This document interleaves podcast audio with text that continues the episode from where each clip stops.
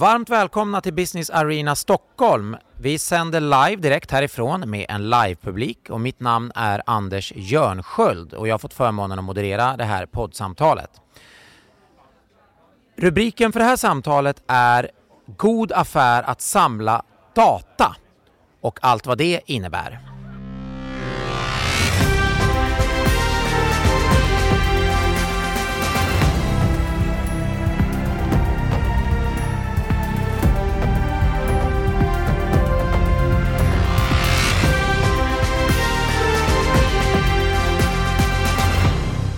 Och för att diskutera den frågan har jag en eh, fantastisk panel här hos mig som består av Björn Johansson Heigis från Rocher, eh, partner och eh, en expert inom området data och immaterialrätt. Jag har Heddy Kurda från HomeQ. Du ska strax få berätta mer om vad det är för spännande verksamhet. Mm. Och jag har Mikael Salberg från Portally. Varmt välkomna till alla er tre. Tack så mycket. Tack så mycket. Vi börjar med Heddy, HomeQ. Q. Är det någon slags kö för hem eller vad är det för något? Du, du, får berätta. Det är nice att du drog den parallellen ändå, du förstod namnet. Men det började så, men idag är vi faktiskt Sveriges största marknadsplats för hyresrätter. Så att eh, våra kunder är fastighetsbolag och bostadssökande privatpersoner. Och vår, eh, vår grej är helt enkelt att vi samlar så många fastighetsbolag vi bara kan på ett och samma ställe så att bostadssökande människor bara behöver gå in på en plats, se allt som finns ledigt på ett, på ett enda ställe och dessutom kunna lämna intresseanmälan och följa sin anmälan ända till kontraktskrivning. Och för fastighetsbolagen då, då automatiserar vi en stor del utav det manuella uthyrningsarbetet. Så det är kort om oss. Vad spännande. Hur stor del av marknaden lyckas ni omfatta? Vad har ni för andel idag? Så idag, vi är ju fortfarande relativt nystartade och vi växer med amen, över 70 procent per år. Men idag har vi runt 20 procent utav den privat, privatägda fastighetsmarknaden. Eh, 10 procent om du räknar in kommunala bolag också. Men eh, det gör oss ändå till den absolut största spelaren på marknaden och det här är ju något som ingen har gjort tidigare. Så vi var ju först ut på den här marknaden. Så ni är större än alla bostadsförmedlingar eh, eh redan? Ja, i termer av eh, geografi absolut. Eh, I termer av registrerade bostadssökande tror jag, tror jag fortfarande Stockholms bostadsförmedling har lite fler registrerade bostadssökande. Men de har ju å andra sidan funnits i över 20 år. Men eh, vi lägger ju, det är över 20 000 nya som registrerar sig hos oss varje månad. Så att vi, Fantastiskt. Ja, vad spännande. Mm. Vi, vi återkommer förstås till dig. Mikael Salberg från Portally, vad, vad är det ni gör för något? Jo, eh, vi är ett, eh, Portal är ett digitalt ekosystem för fastighetsbranschen. Det vi gör är snarlikt det som, eh, som Heddy pratar om. Vi matchar utbud och efterfrågan på kommersiella fastigheter eller kommersiella lokaler. Så att eh, vi knyter ihop eh, lokalsökande företag, professionella och eh, de som söker eh, ja, första gången eller eh, har en annan huvudverksamhet. Och eh, fastighetsägare, konsulter, arkitekter som står på hyresvärdssidan. Så, så en annan typ av hyresrätt helt enkelt, men, men i båda fallen faktiskt hyresrätter då? Precis så, precis så. Vad spännande, vad kul att ha er båda här. Jag vänder mig till Björn som då är advokat va? Yes. Um, och um, arbetar till vardags då med de juridiska frågorna på Rocher uh, inom det här området data. Jag skulle vilja börja lite med dig. Um, hur, är, hur är ordningen inom dataområdet just nu? Är det, är det reglerat och ordning och reda efter GDPR eller är det fortfarande ett, ett område fullt med massa fallgropar och dylikt? Eh, först och främst så händer det ju väldigt mycket inom det här området och alla känner ju till eh, GDPR klart, som bara omfattar personuppgifter. Är det bara person? Bara person. Privatpersoner? Och det tycker, jag, det, det tycker jag är någonting man ska börja med att skilja på, att man skiljer på data som är personuppgifter och data som inte är personuppgifter. Att... Just det, så det är egentligen så att det är bara den datan man är särskilt noga med att reglera för att skydda individer? Så har det varit så långt, precis. Ja, okay. Men då ska man också komma ihåg att definitionen av en personuppgift är väldigt bred, så det är väldigt många typer av data som är en personuppgift enligt GDPRs mening. Så mitt telefonnummer är en personuppgift? Ja, precis. Exempelvis. Okej, okay, okej. Okay. Och även datasätt som man kan koppla ihop, även om de inte var och en är en personuppgift, kan tillsammans bli en personuppgift. Så det är någonting jag tycker man ska fundera på från början. Den datan vi behandlar, är det personuppgifter eller är det inte personuppgifter? Så en verksamhet som HomeQ har då mer, träffas då mycket mer av, av eh, GDPR eftersom det handlar om privatpersoner som söker hyresrätter än Portally som har egentligen juridiska personer som förmedlar lokaler och vill hyra lokaler? Ja, både och. Därför att även Porter som idag har kontaktpersoner hos sina kunder, det är också personuppgifter Ja, om man är i egenskap av företrädare för ett bolag. Men de- det kanske blir lite mindre. Så de flesta träffas. Man är en person även på jobbet så att säga. Precis, oftast. De flesta är det i alla fall. Tänka sig att man var det. Ja.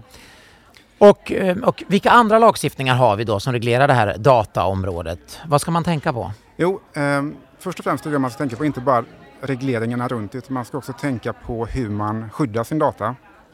Och eh, data är lite speciellt om man jämför med andra typer av immateriella tillgångar som man talar om. I och med att det inte finns någon direkt eh, immaterialrätt som skyddar datan. Om man tittar på tekniska innovationer så finns det patent exempelvis. Om man skriver en bok så finns det upphovsrätt. Men just för data, så om den väl har läckt så är det svårt att få tillbaka och hävda äganderätt till den. Så det innebär att man måste tänka till, okej hur skyddar vi det här och ser vi till att det här verkligen är vår, eh, att vi behandlar det som att det är vår viktigaste tillgång i form av interna policies och kanske ser det som en företagshemlighet och så vidare. Så att man funderar runt själva skyddet runt det. Sen kan man fundera runt den regulatoriska aspekten tycker jag. Då kommer vi in vad gäller personuppgifter på just GDPR och att man tänker till där från början. Och där tycker jag också att man ska inte, man ska aldrig låta regelverket styra affären. Men däremot så måste man från början i affären tycker jag fundera över okej hur påverkas vi av det här och hur kan vi se till att bli compliant från början så man inte tänker på det precis när man lanserar för då kanske det är betydligt mer att ställa till rätta än vad det hade varit annars. Så det är någonting. Eh, och sen kommer vi tillbaka till att man ska skilja på personuppgifter och sån data som inte är personuppgifter så händer det väldigt mycket där inom EU. Det kommer nya eh, förslag nu på EU Data Act som eh, träffar sådan data som samlas in genom sensorer och IoT vilket jag tror kommer få ganska stor betydelse inom fastighetsbranschen just för uppkopplade hem och smarta hem. Den typen av lösningar. Där man både som... eh, Kommer man att begränsa möjligheten att använda sig av hårdvarusensorer för att samla in data? Nej, inte på det sättet, men däremot så måste man designa dem på ett sådant sätt att användarna på ett lätt sätt kan få ut den datan som genereras genom deras användning. Okej, Och det är någonting som, och det hela, alltihop bygger på att man vill kunna använda data hos flera aktörer och där- därmed skapa en ja, större innovation helt enkelt inom EU genom användande av data som idag bara vissa aktörer sitter på. Och det skulle bli lättare för många andra också att få tillgång det är till den en, datan. också en öppen plattformstanke i det där? Ja, det kan man säga. Precis. Så både ett skydd men också mer öppenhet? Mer öppenhet vad gäller just den. Eh, Både Data tekniskt och för individen och Ja, transparens? precis.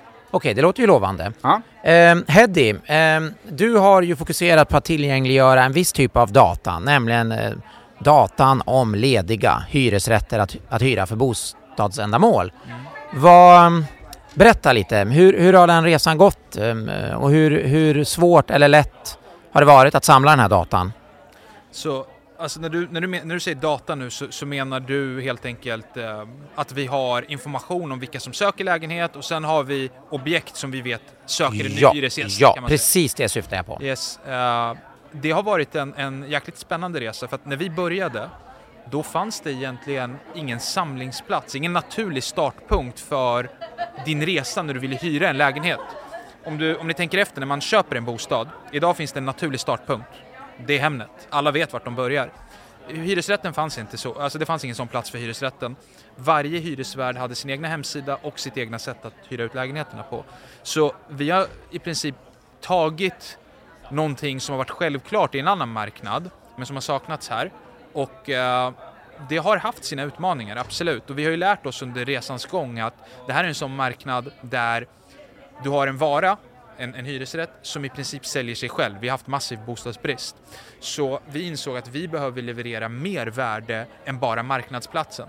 Vad består de värdena i då? För att eh, i grunden trodde man ju ändå att det är den datan ni i princip levererar om vakanser. Ja, så vi insåg att okej, eh, om hyresvärdarna inte har problem att hitta hyresgäster, nu börjar det bli ändring på det ska jag säga, nu börjar det bli svårt. Det börjar hända något va? Ja. Jag kan tänka mig det. Men, men Men ändå. det vi såg var att okej, men de sitter och jobbar jättemycket manuellt med den här processen.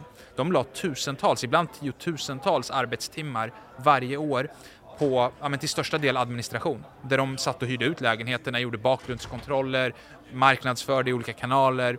Så det vi har gjort är att vi har byggt en mjukvarulösning som eh, sätter en stor del av det här arbetet på autopilot. Så det var det värdet som vi kände att okej, här Så måste vi, det, det är vår upp. Det är inte bara en marknadsplats som tillgängliggör information, ni, ni underlättar faktiskt hela arbetsflödet. Precis, och som en konsekvens utav det, då har vi fått, eh, eller tack vare det, har vi fått massa fastighetsbolag som nu använder HomeQ som i princip enda kanal att hyra ut sina lägenheter på och det genererar såklart massa annan data. Så att i, i vår databas har vi idag över 40 000 uthyrningar. Det tillkommer över 2 000 varje månad. Och det här är ju data som fastighetsbolag är jätteintresserade av. Det innehåller data, alltså information om demografier, alltså deras målgrupper, vilka är det som söker, vad är det de söker, vad, hur ser söktryck ut eh, i olika områden, hur korrelerar det med olika attribut i lägenheten.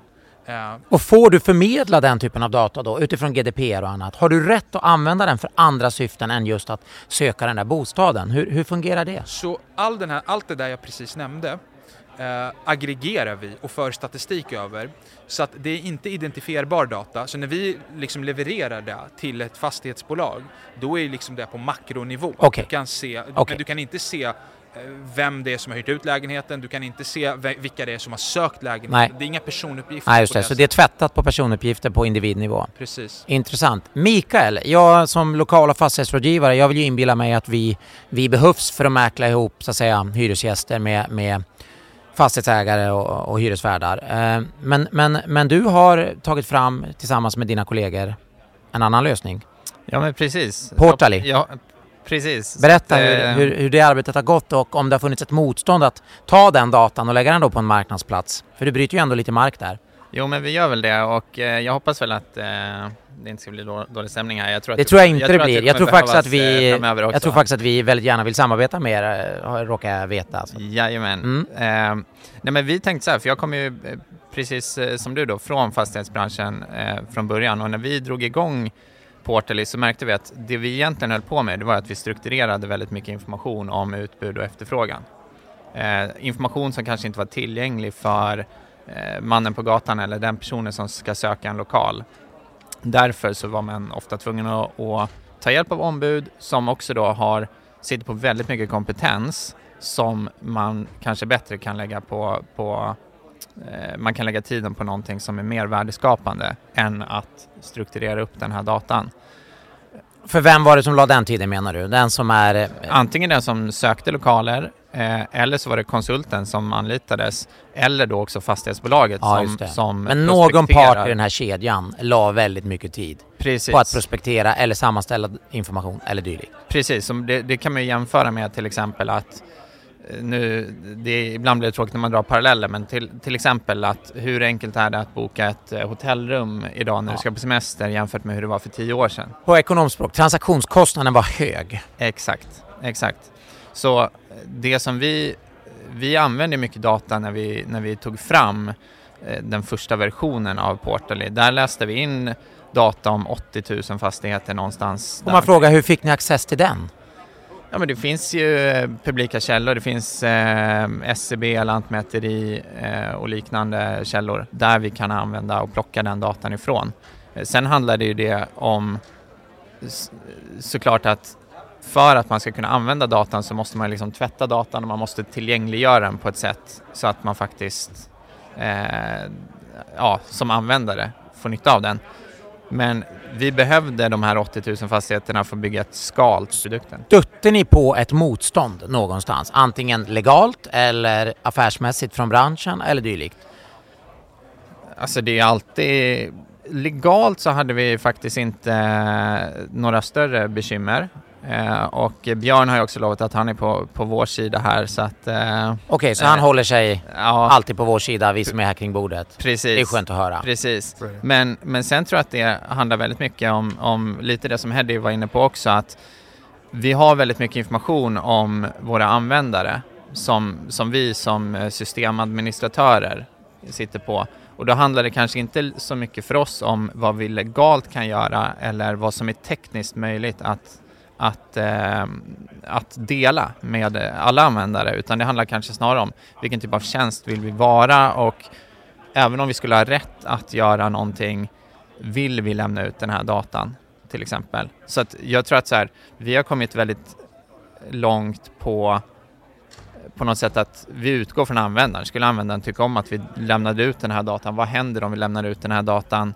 Eh, och i det fall där vi känner att ja, men här, här så skulle vi kunna få eh, ja, få klagomål eller det här skulle inte kännas bra. Så ni har snarare använt en moralisk kompass snarare än den legala rättesnöret? Ja, men det skulle jag säga. Jag tror att vi, har, vi skulle nog ha rätt att eh, lämna ut mer data än vad vi faktiskt gör. Björn, räcker den moraliska kompassen i de här frågorna ofta långt eller måste man även anlita dig och lusläsa lagstiftningen? Nej, men jag tycker man kan, man kan fråga sig själv vad man, vad man tycker själv hade varit okej okay att någon annan gjorde med ens egen data.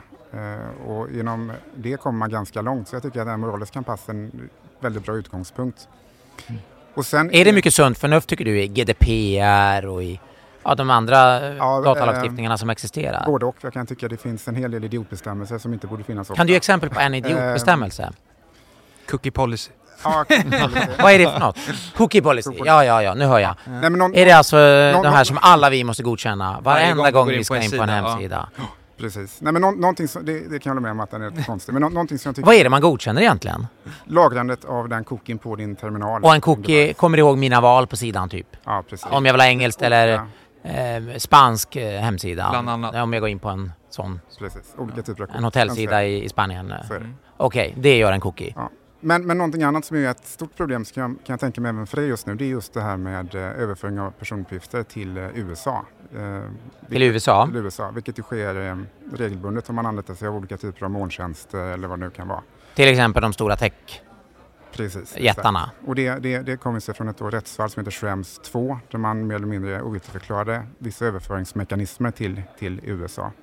Och det är ju väldigt eh, märkligt kan jag tycka med tanke på att eh, de här stora bolagen som finns i USA de sätter ner oerhörda resurser just på att hålla det säkert och på att se till att tekniska säkerhetsåtgärder finns på plats och så vidare.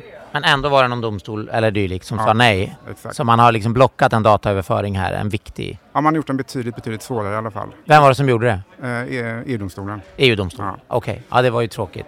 Så det är en idiot det, ett, ett utfall du är inte helt nöjd med, ska vi säga snarare. Det, det, jag kan tänka mig att det ställer till problem även för er, er verksamhet. Att det är något som ni pratar Jag vill fråga dig, vad har varit den största utmaningen tycker du på den här resan? Ja, när det kommer till data. Ja. Uh, Ja, men, alltså, jag tror de legala bitarna är ju alltid någonting man måste ha i beaktande och eh, jag tycker inte att det alltid har varit lika tydligt. Vi, vi hade värdet eller utgångspunkten att vi skulle utgå från vår moraliska kompass. Men ganska snabbt när man eh, börjar liksom anlita juridisk hjälp så inser man att den jurid, det är inte alltid lagen stämmer överens med vad, normal, alltså vad vanliga människor tycker är moraliskt rätt eller fel när det kommer till just datalagstiftning. Så att eh, jag tror faktiskt, jag är av den åsikten att man inte kanske kommer så långt från den, med den moraliska kompassen. Den ska alltid finnas där, men det finns ju många grejer som kanske ter sig som självklara att det borde vara okej, okay, men som inte är det. Uh, bland annat så här, du, du, tog upp nu att använda amerikanska molntjänster. Det är liksom nästan alla, vi på Business Arena nu, hur många här sitter inte med Microsofts produktsvit? Alltså ja. använder Teams, Outlook. Och den dataöverföringen har nu EU-domstolen då, om jag förstår det rätt Björn, delvis försvårat? Yes. Okej, okay. ja det låter ju... Uh, så att sådana där grejer... Som ett handelshinder nästan låter det. Ja. Faktiskt. Fast för en produkt som heter data då. Ja. Eh, så, så, eh, jag skulle säga det där när det kommer till data, att hänga med i all ny praxis och, för GDPR är fortfarande relativt nytt och det kommer nya domar och sånt hela tiden. Eh, det har varit den, den stora utmaningen skulle jag säga. Så Mikael och Heddy, oroar ni er hela tiden för att begå dataöverträdelser? Ligger man och funderar på det? Nej, jag, jag skulle inte säga att eh, vi för vår produkt eh, idag oroar oss eh, särskilt mycket över det vi, vi har svenska molntjänster också, så att där, där har vi lite tur. Ehm, jag ser snarare kanske att det som är för vår utveckling framåt så handlar det snarare om ehm, vi har väldigt stora möjligheter framåt att göra mycket mer av den datan vi har. Så att eh, det är väl snarare att där ser vi möjligheter men att det är inte heller så lätt som man tänker att om nu har vi massa data så nu kommer vi kunna sälja den eller paketera den. Utan den här datan måste vara, eh, dels så måste man ha en betydligt större kvantitet för att man ska kunna göra någonting, dra slutsatser av datan eller kanske kunna sälja eh, möjligheten att dra slutsatser av datan. Eh, så behöver man en stor kvantitet men man behöver också en, en det har vi faktiskt stött på själva nu och, och börjat jobba mer och mer med att kvaliteten på datan eh, ställer man också väldigt hög krav om man ska Okej, kunna ta beslut. Ja, så det är inte bara att köra med hjälp av data utan det är mycket bearbetning kan jag tänka mig. Och tiden går fort när man har roligt så jag skulle bara vilja avslutningsvis fråga dig Björn, om du ska ge ett medskick om man vill jobba med datadrivna tjänster och, och produkter, ja i fastighetsbranschen är det ju då i synnerhet här. Ett medskick på vad man ska tänka på eh, innan man startar eller när man har startat, vad skulle det vara? Man ska tänka till från början eh, och tala egen sak men anlita en jurist tycker jag faktiskt. Du tycker man ska anlita en Ä- advokat? ä- ä- ja, Det var ju en kioskvältare. Ja, precis. Nej, men även om, som jag sa början, även om man- ska inte låta det legala styra sin affärsmodell. Men man måste ändå göra en sanity check på att affärsmodellen funkar på något sätt. Och sen kan man Ja. anpassa det från början så att det verkligen är också i enlighet med regelverken. Som Med de orden så tackar jag er så mycket. Björn från Rocher, Heddy från HomeQ och Mikael från Portally. Stort tack för att ni kom. Tack själv. Tack. Tack.